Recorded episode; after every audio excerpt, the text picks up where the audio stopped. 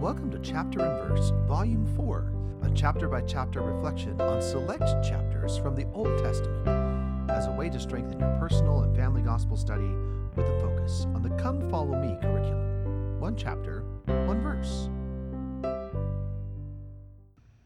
My name is Michael D. Young, and today we have a text based on Micah 7. The focus verses for this text are Micah 7 18 and 19. Who is a God like unto thee, that pardoneth iniquity, and passeth by the transgression of the remnant of his heritage?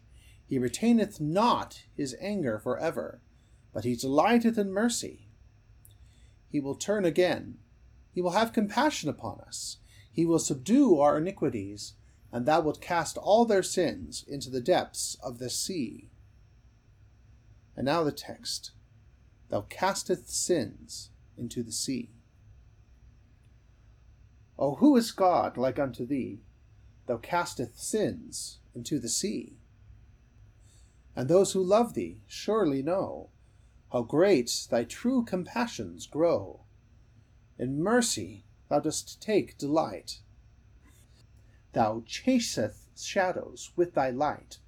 Thy pardons thou dost freely give to all who shall repent and live.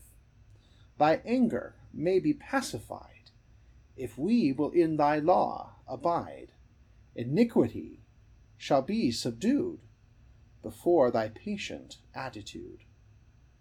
O who is God like unto thee?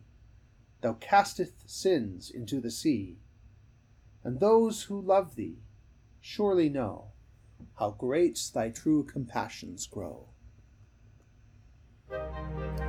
Thank you for listening. If you like what you hear, please share.